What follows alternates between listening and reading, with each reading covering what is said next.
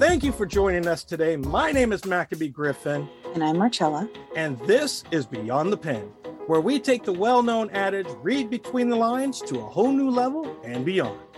Each week, we sit down with a new author to not only discuss one of their books, but also learn the story behind the story.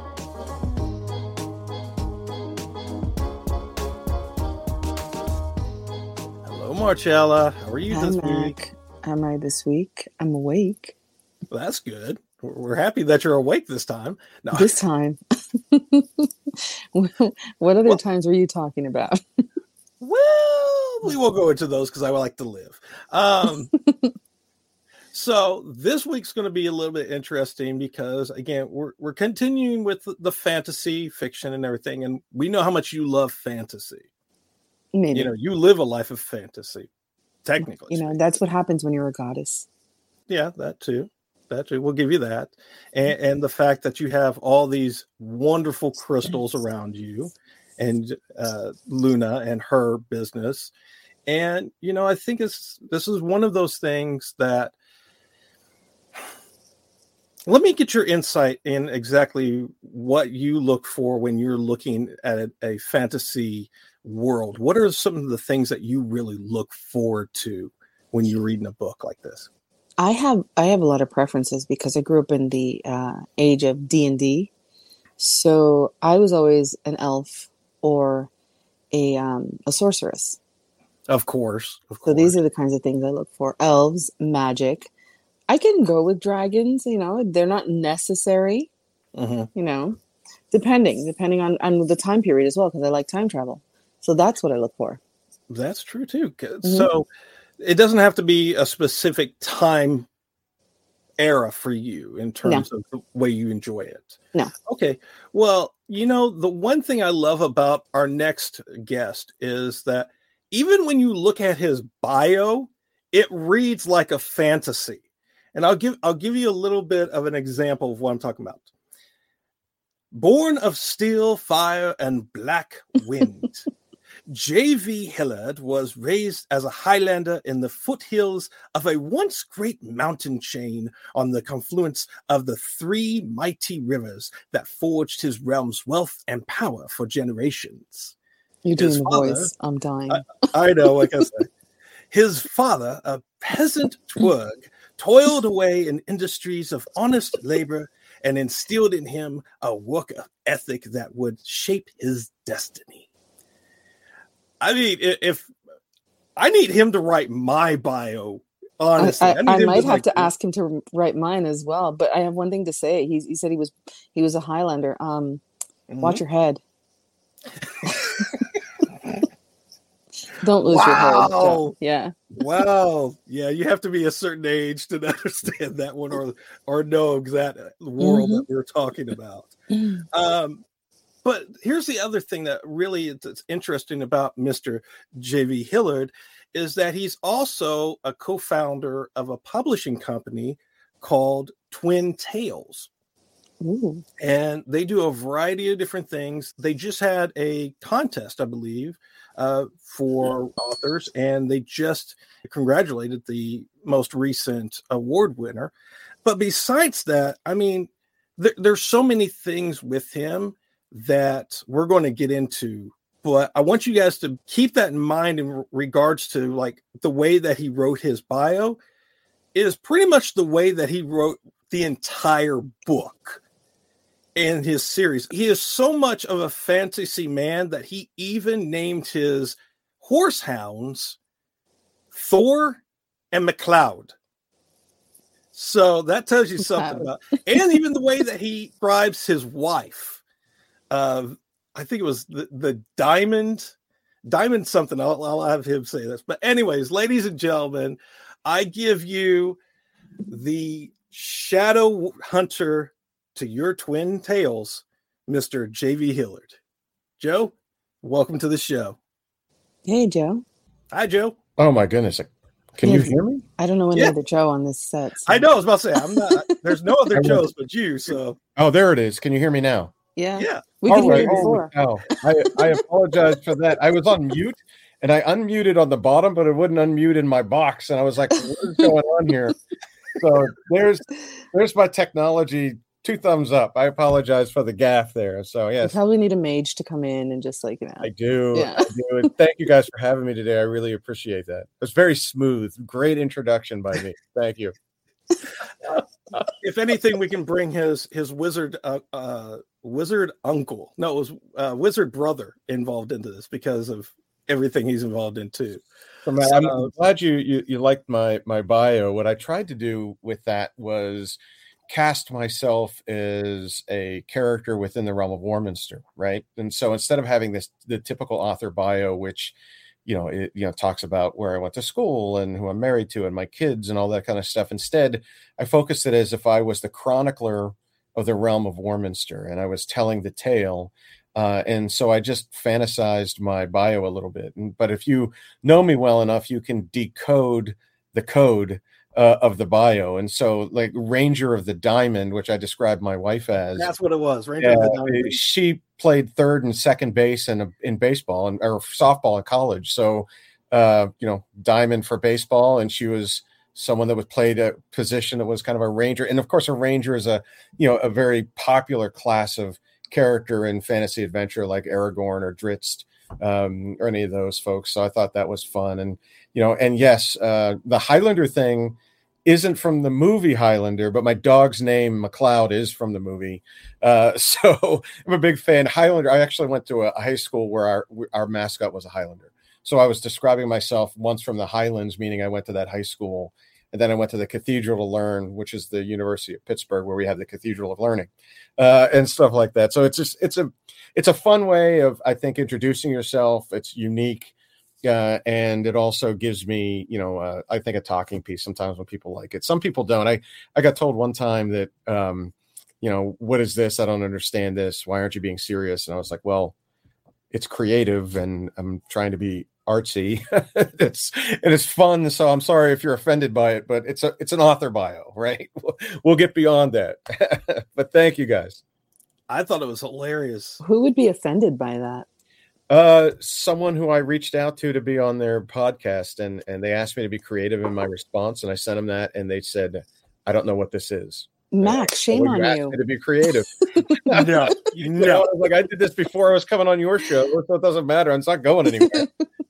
I think it's See, great. she's already throwing me under the bus. We haven't even started. She's already throwing me under the bus for something I didn't even do. I have no proof of that. We'll we'll we'll go on. Uh, there's a lot of things. We, anyways, so since we've already started to talk about your introduction and everything to this world of fantasy and how you really perceive it as something very creative, not only in the world that you've created of Warminster, but also in your own personal life, is there something that we don't know about you that we can't find on the internet? Well, yeah, sure. Um, so a couple of things. Uh, you know, I got my start in writing in the strangest of ways. Um, I, when I was born, uh, my mother was a, a nurse, but my uncle was paralyzed in the war, and when he came home, um, she ended up basically being his nurse full time. Uh, and as a result of his physical condition, uh, one of the things um, that you know he had to do was find ways to kind of escape right? And so escapism from him was things like teaching me to play Dungeons and Dragons when I was 10. It was a way for him to escape, you know, his body and and walk again in in the eyes of these, you know, looking through the eyes of these characters, um, as well as you know, professionally, there was very very few things that he could do as as a quadriplegic, and one of those was write. So he would, you know, bang out on a typewriter, old school typewriter, and I would sit there and you know, and when you're young, you don't you don't know the difference. You accept people for who they are, and um, he became a second father to me, a real mentor, and it was his desire um you know i think to be a writer. And, and at the time he was writing mostly horror short stories novellas pulp fiction you know things that would find their way into magazines and such. Um but i always kind of felt i just wanted to follow in his footsteps. Uh and when i was in the fourth grade i remember he secretly entered me into an eighth grade writing class. And um, there was a competition and i won. And when i showed up to get the award they looked at me and they're like you're you're not eighth grade. so you know it's it's a little fun stuff, but it, it really showed me that if I wanted to dedicate myself to the craft of writing, that I that I could, and I think it was you know spending all those hours with someone who was willing to be that sort of second father figure and you know help me uh, you know, even at a young age, understand how to do it and do it better and accept constructive criticism. And, you know, and for us, you know, fantasy adventure was an escapism for him, and therefore it became an escapism for me. That is awesome, you know, because there's a lot of things that we do need that escapism from this world sometimes, especially if you really can't physically do it. That's one of the best ways to really keep yourself healthy enough to where you can realize, hey, I may not be able to do this here. However, I can do this. And to help to inspire the next generation of writers and readers, I mean, that's one of the coolest uh, things that you could ever do for somebody.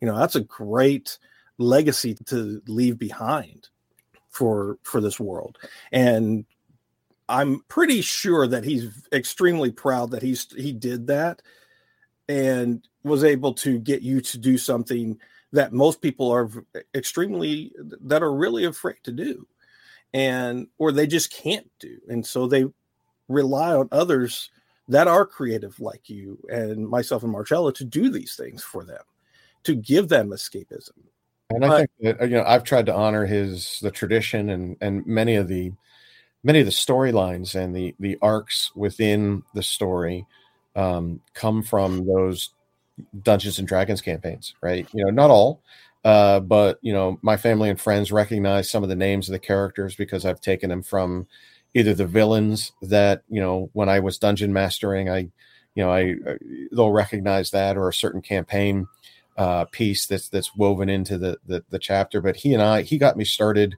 I'll, I, you know, it's uh, when when I was 10 years old, I asked for a, a D&D box set when for Christmas. And he I ended up getting that and I got my first copy of The Hobbit and it's the best Christmas I ever had. I mean, it's just you could read The Hobbit over and over again. Uh, and you can play Dungeons and Dragons, and every time you play the game, it's a different game. Uh, it's never the same, you know. And so, for those, you know, who I would label as creative, and don't always want to play the same game over and over again. I, I, would, you know, that that to me helped me, and I think it also helped to foster a creative uh, mind and a creative spirit that that led to other things. So it's funny that there are certain people you would never think that would play Dungeons and Dragons, and I know this is not part of the it is, but it isn't part of the the uh, book, but um there's a lot of people you would never think that actually play it. You know, Terry Crews is one of those guys that is really not only athletic when you look at him, he's very creative. He plays, he loves playing Dungeons and Dragons or role playing games in general. He's an artist as well. I never knew that he could draw so well. I mean, he is magical when it comes to that when it with that creative side of him. Um, but Vin Diesel is another one that many people don't even think that do it. Um, the big show from WWE does it, you know, and these are people that you really, Joe Manganiello, you you don't even think of people like that, or uh, Steven Spielberg. I mean, there's so many people that you look at and you're like, there's no way that they do that, but yeah, they do. They enjoy it. But back to the uh, the book right now, I wanted to get your insight on something that we don't even see um, when we first get into this into the book and like many prologues there's always has to be some type of underlying situation uh, that happens for us to really begin the story and i wanted to get your insight on when we're introduced to the character Gritoris, excuse me he is blinded he is wounded and he is running from some guards. But I was wanting to see if you could give us like the architectural prequel to the prologue real quick, if it doesn't have anything that we have to find out later on. Yeah, so you know what I wanted to do was most books when you read them they start out showing the protagonist, and uh, I want my books to be a little different. Every prologue is going to show a villain and their backstory because I think that in order to have a great villain, they not everybody is. I mean, villains are not born evil, right? Something happens to them, uh, whether it's you know conditional or physical or uh, mental. And in his case, you know this the secret behind why he became who he is is something that you learn throughout the course of the of the four book series. It's not something that's revealed right away, but I, I give the reader an opportunity to see into the blinded eyes of who is going to be the villain throughout the the novels, right?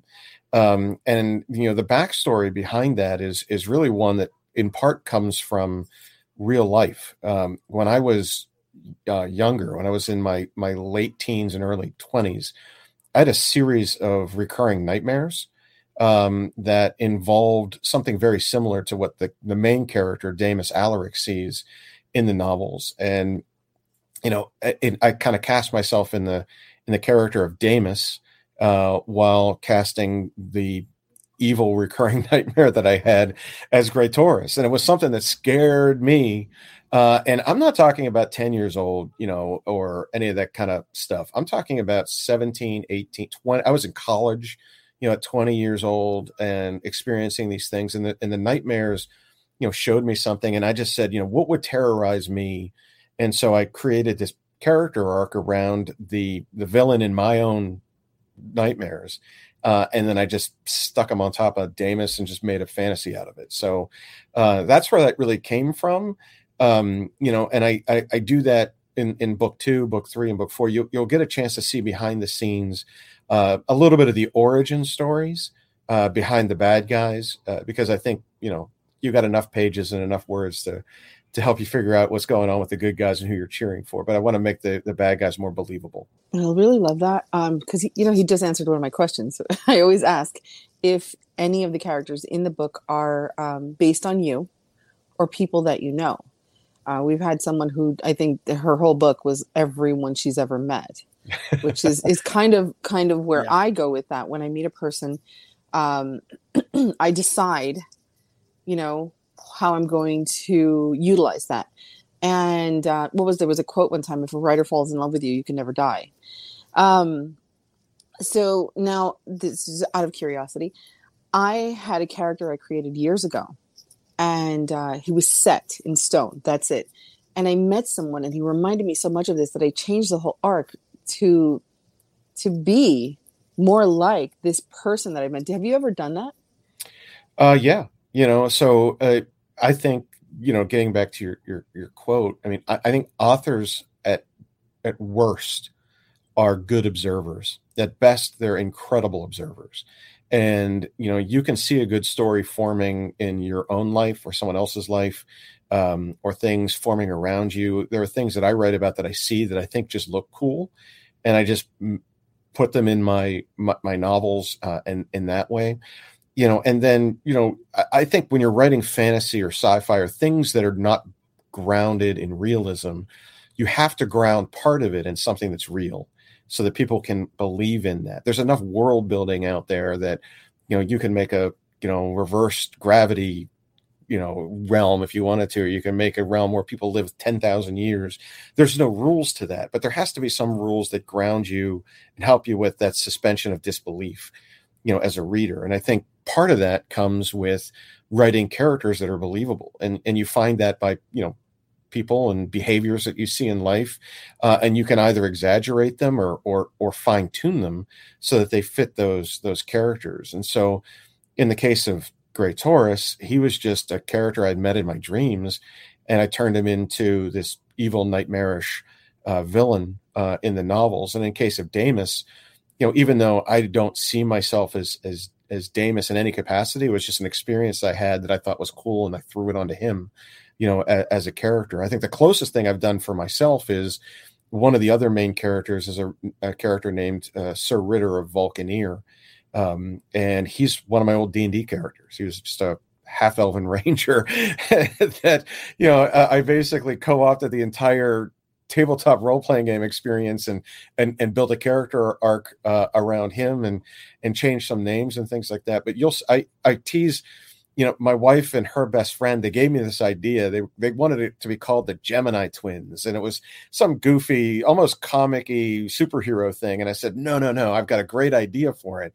And I created this creature in book two called the Ophidian, which is which is this cryptid. It's it's basically a, a woman that's a conjoined twin, and there's two tops of the twins, kind of like Gemini, but they're evil and they run this like bordello in one of the cities where they you know guys get this information and stuff like that and there's a, a murder scene in it.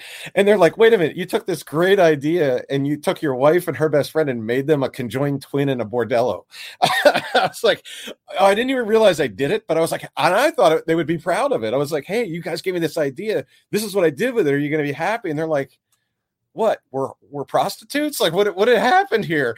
You know and it's just one of those things where you just you're never going to live that down but it's a true story. And and i think people will, will enjoy the uh the character of the ophidian. So when you get to book two wait for the ophidian. Oh my gosh i cannot wait to get that. That's freaking hilarious. All true all true. I know here's the thing i've i know i've seen my wife as a villain some ways but i've never had the guts or gall to even put that out there in a book. And like yeah yeah i'm gonna make my wife and her best friend the villains of this story. See in, in my head though my problem was matt i literally thought that this was like an homage to like i was taking their idea and i was making this cool, rememberable, like this totally memorable character that they that they could say, "Oh yeah, I, I had an influence in making that." Something that, if you know, you were to read the book, you're going to be like, "Wow, I remember that character. Cool name." awesome angle just enough that it you know kind of you know adds a little flavor it wasn't just some random you know I, I paid some guy in a bar and he gave me i made an entire character out of this thing and then you realize when you're done you're like well yeah this that's my wife. like I made this character and it just you know it, it stuck. And i mean thankfully she's we're still together and she loves me and we're all good. But you know i don't think she wanted me to go that way. She saw herself as this like superhero comic book you know flying to the rescue and, and i made them a villain. Yeah. World building and, and character creation is is definitely something of there's a there's a line at some point but even sometimes we just as creatives we just have to jump over that. Or in your case you know going over a cliff um, into a bloody pool of something. Um yeah. but speaking of the world building i think it's really interesting how you created so many different things or put a twist on certain things as well. So, for instance, when it came to the the races, you know, in fantasy we always have the the standard uh, our, Tolkien version of elves, dwarves, uh, halflings, and of course, you know, the D and D world with Dragonborn, uh, changing the stuff like this. But you took it and you actually gave them an entirely different um, name in some in some ways. Yes, we still have the elves in there too, but you also gave us a perspective of giving them a, a nickname that either is conveyed as negative or even positive. What was your insight in you know creating these new systems and gods and all this comparative to just using the the same thing like everybody else does in a way? Yeah, so I think that I mean, you just hit on it there with your last statement, right? I mean, it's my world. I have to own it. And, and as much as Tolkien was the grandfather of the genre, in many respects, you know, you want to you want to create things that are your own. Uh, and so, you know, in my um, in, in the realm of Warminster, you know, I do use the idea of elves because they are ubiquitous and in some cases tropish. But what I've done there is I've created this sort of like Indian system of of like a caste society for them, uh, where the Vermilion elf sits atop it all, and these are the, these elves that are almost ethereal, and all elven cultures nearly worship them. They've deified them in in some sense, where they they are the closest to their god, this ancient known as Malexis. and as you mentioned earlier, I use the the term ancient to describe a, you know, uh, a god within a pantheon of gods, and the hall of the ancients is where they they live. And you know, I think that it was important uh, for me to define them differently than you find them in Dungeons and Dragons or Tolkien or or you know any of the other like the, the, the Terry Brooks sort of Shannara stuff. Uh, you just need to define them differently, uh, and so I, I created them uh, differently with that in mind. Uh, and then to get away from you know the the standard you know rock dwelling dwarf that's you know with the big burly axe. Instead, you know I made a realm of of creatures known as twergs that I've given them kind of a, a Nordic uh, background. And if you if you you know when I did my research you know into like Norse mythology, they had a lot of these things. In fact, the Huldra folk in my um, you know in in the realm and, and in my books are based on some of, of their like pixies and brownies and uh, and things like that and i've taken the names more ancient names uh, and try to you know spring some you know give them their own life uh, within the novel and so i started looking at ancient cultures uh, indian uh, african uh, you know, uh, Nordic cultures, some, you know, Germanic uh, and Scandinavian stuff you mentioned before, sort of a, a Britannia feel for it. And I tried to do that alongside languages and monetary systems and uh, religious systems to make it my own. As part of that, and so that's that's why I did it. I wanted it to be unique, but I also wanted it to be familiar enough that if you were a tabletop role playing game, or you were a fan of the movies, or you've read, you know, Lord of the Rings, or any of the Brandon Sanderson stuff or the Eragon, you're going to be able to you, will find some level of familiarity with it. So it's easy for you to kind of follow along what what my races and my you know my monsters are are doing here. But I wanted them to be unique. You even took it to the point of creating an entirely new style of magic system as well, or at least giving it a different uh, title um, and, and, you're you're going to have to help me with the uh, pronunciation of the uh, of the magic itself. Um, one of them being uh, juxtaposing. Juxtaposing. That, that, that wasn't that hard, was it, Mac? I was tr- confirming that I actually said it right. Stop. Anyways, but the other one was. Oh, this one's gonna be a uh, Onero Oneiromancy. Uh, Oneiromancy, yeah Oneiromancy. Yeah. So don't yeah. look at me like that. I have a 12th grade grade level. Okay. I didn't do good when it came to vocabulary. Marcello's yeah. like staring me down like I'm an idiot. Hey, look, I here they're they're pretty simple. So the the idea of the juxtaposition uh, is one that's it's taken from a lot of like Wiccan culture. Um, we always see, or especially around this time of year for Halloween, such you have you know you've got you know witches that have black cats with them well they they were they're called familiars and and familiars are these little you know dominatable creatures that witches and warlocks use to do their bidding well in my case i inverted that a little bit and instead of having you know the the wiccan as part of it in this sort of like salem black cat culture and i took the concept of having a, a a pet but made it usable. And in the case of Sir Ritter of Vulcaneer, he's part elven and he's also has a sorceress as a as a mother, and so he's inherited this little taste of magic, this little bit.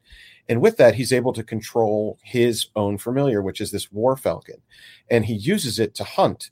He uses it to protect his realm. So he he's able to juxtapose himself through the eyes of the bird.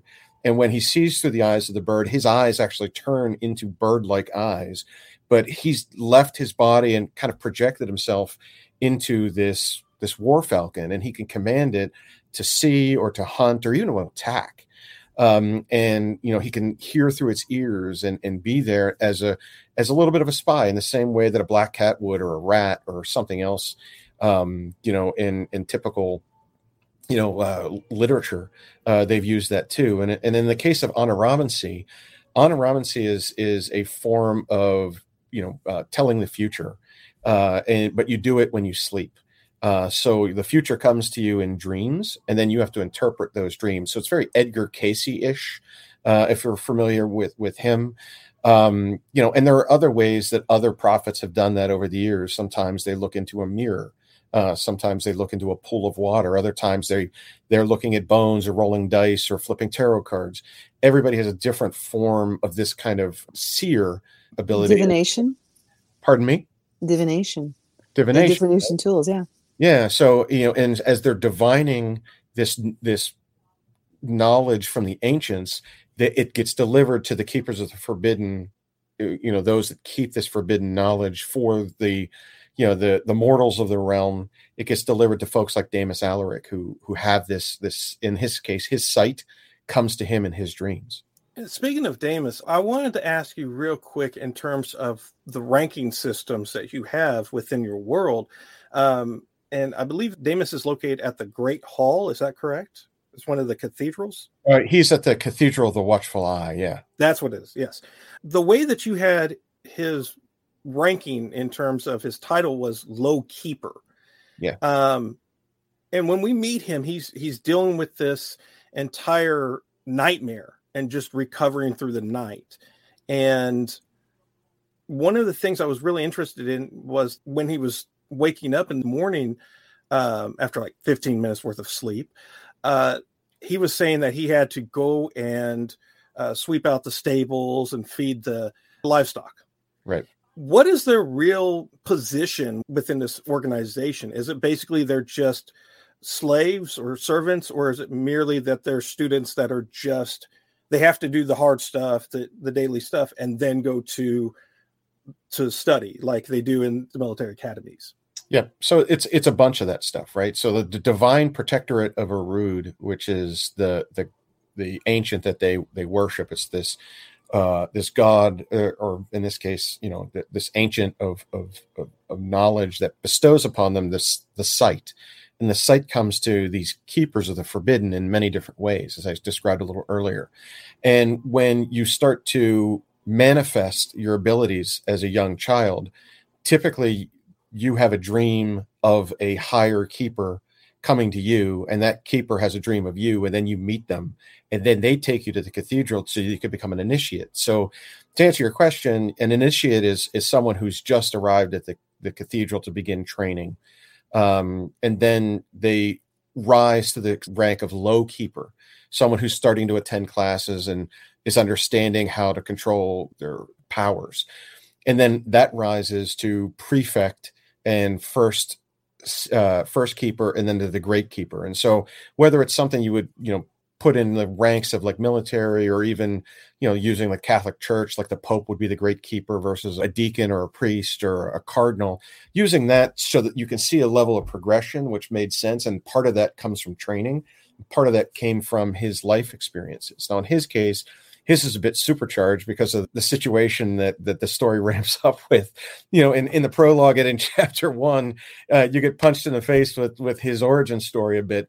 Um, but you know, I think that that helps to better understand where he is in the grand scheme of things. He's just almost lowest guy on the totem pole. So yeah, go clean the stables. Yes, go feed the horses. Yes, we need you to take care of these deliveries. But then during the day you're going to come to classes and your prefects are going to teach you how to hone your skills so you can be better at what you're doing you really get an insight in almost the connection between Gratoris and Daemus right from the beginning as well. It almost gives you that insight of if I have to use uh, someone else's version of it, it would be like Harry Potter and Voldemort or. Voldemort.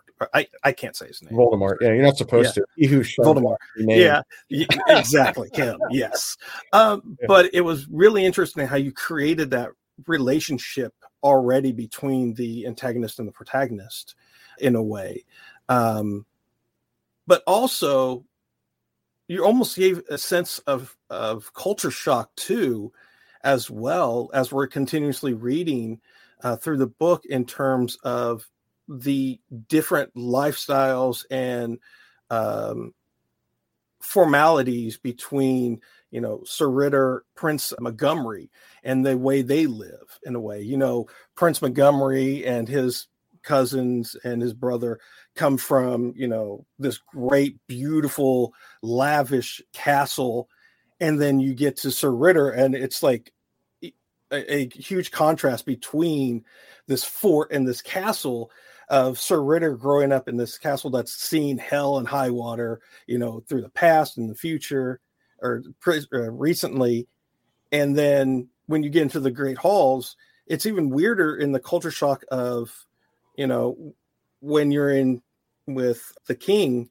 Uh, there's a huge level of separation between the servants, the soldiers, the royalty, and all this stuff. But yet, when you get to Ravenwood, it's like everybody's all right there. You know, the royal family sits down with their soldiers, the servants, they all eat at the same table. And I love how you use the variations between our world in terms of the cultures that have these various styles, like Norse, everybody sits at the same table, everybody works the same way even if it comes down to the king actually going out and helping put defenses up or anything like that.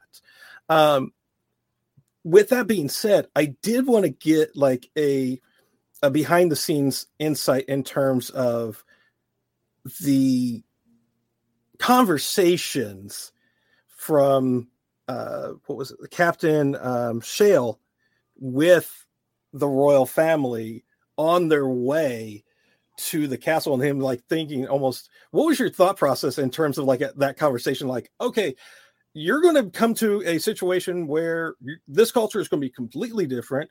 When you walk into this great hall it's not going to be lavish like you're used to. It's going to be furs and animals on the walls. What was that conversation in your mind like? Yeah so you know captain shale was the bridge character right? Like he the the reason that um I, I, I made the dialogue go down the way it went is you know he's bringing to the farthest reaches. He's on he's basically bringing the the the prince the two princes and the two viscounts away from Thronehelm this capital of all capitals where they're used to being uh, and the the culture shock of them going to the frontier to face these trollborn marauders these these these brigands that are attacking uh, where they are. Um, and knowing that they're not going to have the lavish stations that they once did. And they show up wearing metal armor uh, and that's not going to float when you're out there hunting you know brigands in the woods. You're going to shine like a beacon. And so like there's there's the talk that they have to go through for for that. But also you know it's it's true right in many respects. And and and i wanted to underscore the difference between ritter as a low-born noble and one of trollborn blood and the real blue bloods, the royalty that's there. And even though they went to the same military academy together, uh, they don't remember Ritter, right? Because he didn't eat at their table, right? You know, he he didn't get the same things, but Captain Shale remembered him, you know, in, in the same way that a good captain would remember their best point man, you know, or or would remember somebody's valor at a certain battle instead of worrying about where the the, the, the princes and, and the viscounts were he knew that they were going to be at the back of the line. He was worrying about his best warrior, and he had recognized that as Ritter, regardless of his station in life. So this low-born knight that's born of trollborn blood, you know, didn't matter to him. He wanted to talk about the story that Ritter did well and how that came together. Um, well, I'm waiting for my copy so I can read it. yeah, it's a lengthy read. It's not. I mean, it's it's a nice it's epic fantasy right so mm-hmm. expect what you expect when you think of epic fantasy just that first word epic you know it's a lot of reading a lot of details uh, and in the beginning you know i think that um, it's a lot of characters that you're going to have to learn over the course of a four book series makes it easy but in the beginning it's it's like a blitz of them and it's it's uh, not for everybody uh, and that's okay. I mean, epic fantasy is something I love, and you know, having the the histories and the annals of the histories go back and talk about it in the way that that Tolkien has, and or um, you know, you like the Game of Thrones with with Martin and the way he does it. I mean, you know, people that have been around and families that have run, and there's history there for a thousand years. That's the kind of stuff that I like to write and really kind of enjoy immersing myself in. Oh, well, you're talking about someone. You're talking to someone who would wait online at the bookstore overnight to get Stephen King's next copy of The Dark Tower. I don't know if you're familiar. I, I, I, used to work at a bookstore. I'm very uh, familiar with the yep. Tower. Yep. Um, but uh, it, it, I'm hearing a lot of, uh, and I, I I'm hearing a lot of Dickinson in this, and I was giggling to myself because I said, "Wait, there was a movie when I was a kid. It was my favorite movie. It was called The Flight of Dragons, and John Ritter played the main character." And I was like, "God, is that who Ritter's named after?" So I'm just, you know, that's the way my mind works. But, but now um, Ritter actually means knight in German. Mm-hmm, mm-hmm. You know, mm-hmm. and so his father's name is Herzog, and Herzog oh. means Duke in German. Right. So it was a matter of just taking those things and and playing sort of like because in my head, as Mac mentioned earlier, there's a there's a there's a, a very Scandinavian and, and Central European mm-hmm. feel to at least this area of the realm, uh, and so you know I figured those names might be something that people would have. you know, it just oh, that's great. It just, it just made sense, and of course Ritter is a knight, so it's a hidden mm-hmm. way of saying knight without saying knight. Right. Well, I think this is about the time where I will be asking you just two questions. We used to call this our our um, fire round. What would what did we call it, Mac? It was it was our, our rapid uh, rounder or something. Lightning round. Lightning, Lightning round. round. Yeah. we had um we had five questions, but it was like I'm not asking. Yeah, I'm not asking all these questions. So so Sorry. Yeah, uh, no, it's only two now. So the first one is, what is your writing kryptonite? Um. So the simple answer to that is my dogs. you know, I, have got two dogs. One is a Siberian Husky named Thor, and the other, as I mentioned earlier, is a Red Fox Lab Retriever uh, named McLeod. And I am surprised as I'm sitting here in my home office that they haven't uh, stopped me and knocked on the door. McLeod, like, he's very polite about it. He goes and scratches on the door. Uh, Thor will stand up and give you an entire conversation as a Husky. He'll talk to you. Uh, and typically they are the ones that are my kryptonite. They'll want to go for a walk or they'll want to go for a drive or they're going to want some food or why why am I talking into a screen and not talking to them and why am I sitting in my office and not out there?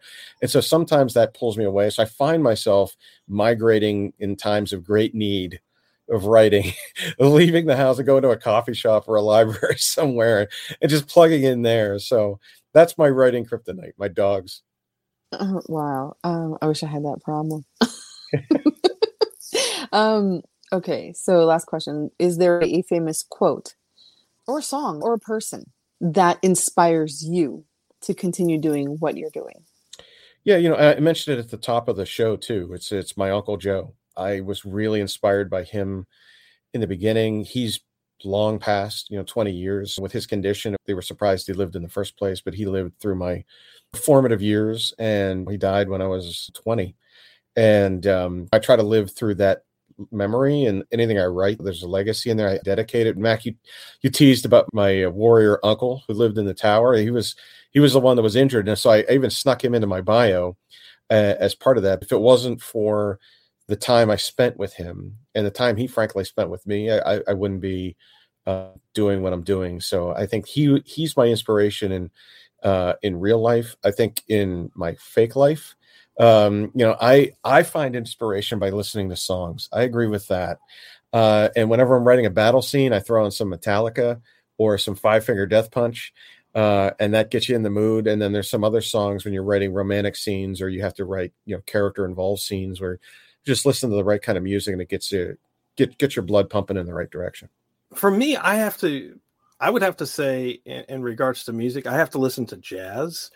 Um, a lot of the older jazz, Miles Davis, John Coltrane, uh, Ella Fitzgerald, all that really helped me to get there. But uh, JV, thank you for being on our show. We really appreciate it. Can you tell us uh, where we can find you and anything that's coming up in yeah, the sure. near future? So, yeah, uh, I'm easy to find. Uh, jvhilliard.com, H I L L I A R D. Uh, we'll take you to my website. You can also find my my books. Uh, they're pretty ubiquitously available through you know distribution channels like Amazon or Apple Books or Scribd or Barnes and Noble. You can find me there. If you like ebooks, you can download them. If you like paperbacks, you can buy them. And if you like audiobooks, they're there for you to listen to. So um, my social media channels are at JV Hilliard Books or just JV Hilliard on Facebook. the rest of them are JV Hilliard Books, but I couldn't get that one on Facebook for whatever reason. Uh, but the rest of them on, on Twitter, Discord, Instagram, and TikTok, you can find me there too. So, and look, I appreciate the time you guys spent allowing me to come on the show. I really enjoy this stuff, and that hour flew quickly. So, I will say, you know, to your point about what's next, uh, my second novel in the series just launched yesterday. So they can find Vorodin's Lair on Amazon as it's getting populated into the rest of the systems. You can find it at your Barnes and Nobles, hopefully by the weekend. That's awesome. And trust me, I'm going to get my copy too. Yeah. Um, but yeah, thank you again for being on here. We really appreciate it. My pleasure. Thanks, guys, for having me.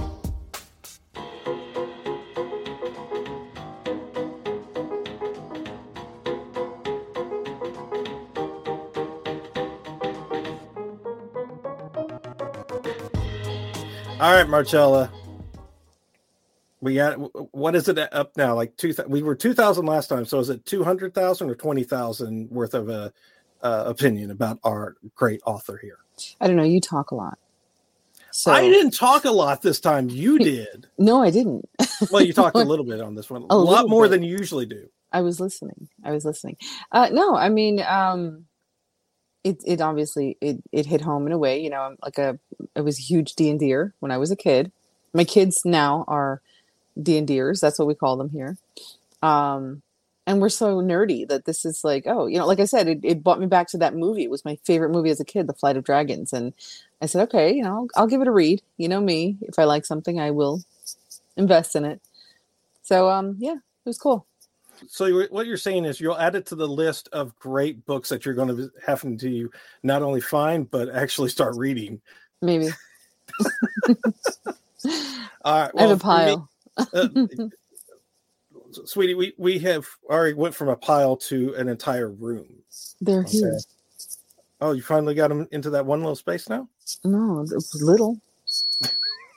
anyways, anyways. Well, for me, I really enjoyed it too. Yes, like you said, when you first start out, there is a lot of background on the characters and how they inter- react and how their what their connections are. But once you get past that, mm-hmm. there's so much involved in it that I thought was really interesting. Like I said, it, this is a great read.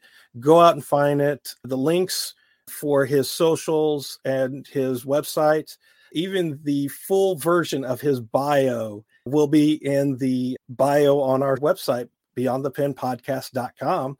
You can go there, find out where you can find his book, find his websites and everything else that he's involved. Also, the other thing is remember after you listen to this, leave a review. Um, that'll help us to get up into the ranks on Apple, specifically Apple and Spotify, and continue to share and interact with these great authors. Go out, buy their books, buy their series of books, follow them, do everything you can to support them as much as they support everybody else. And like I say, keep writing, keep inspiring, and keep sharing as you go beyond the pen.